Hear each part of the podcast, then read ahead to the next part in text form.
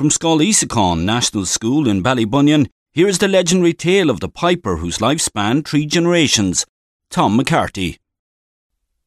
To the outside world, Ballybunion, where I live, has something for everyone. Its beaches attract young and old alike with its nearby towering cliffs offering excellent views.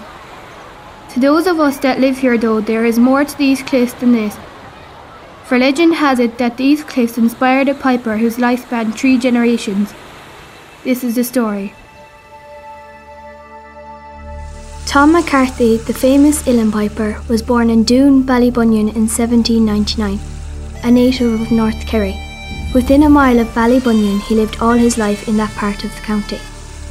No one knows who taught him how to play the pipes, but it's widely accepted that during his school years he learned to play the Irish or Union pipes, starting off as a war piper and graduating to the uilleann pipes.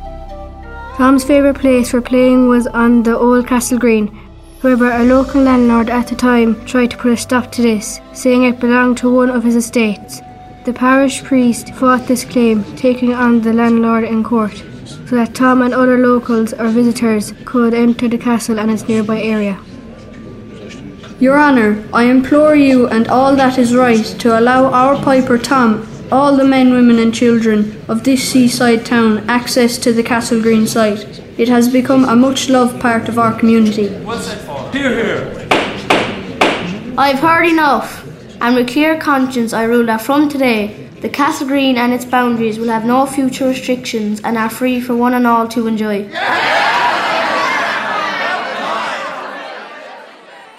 The parish priest was successful, which meant that Tom was allowed to return to his usual post and play his uilleann pipes to visitors and locals alike. Over the years, Tom played his uilleann pipes, and all who came within earshot of his music were enthralled. His name spread far and wide.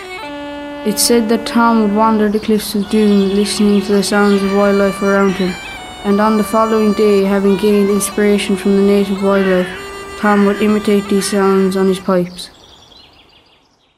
After a short illness brought on by a common cold, Tom passed away on the 3rd of August 1904 at the age of 105. Shortly after Tom died, his pipes were sold to a man named O'Sullivan from Ballyheigue, and he brought the pipes from Ballybunion back to his own home. According to the legend, that night the pipes played on their own, and this frightened O'Sullivan so much that he bundled the pipes into a bag and brought them back immediately, saying that he would not have them in his house for any money. They're cursed, I tell you. Cursed. Take them, here, take them now. Not for all the money in the kingdom of Kerry will I take them home with me again. Following their short stay in Ballybunion, the Irish Tom's pipes crossed the Irish Sea to their new home in England. However, a family member of Tom's discovered them and brought them back to Ireland so they could be restored. This never happened, and Tom McCarthy's pipe simply vanished.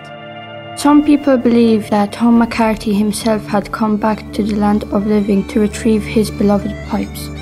Today we remember Tom and his legacy as we hold a local festival each year carrying on the fine tradition of piping in the town of Ballybunion. I hope you enjoyed this tale, and next time you wander the cliffs of Doon, keep an ear out for a whistling tune, as it might not be the sounds of nature you hear, but the pipes of Tom McCarthy, the piper whose life spanned three generations.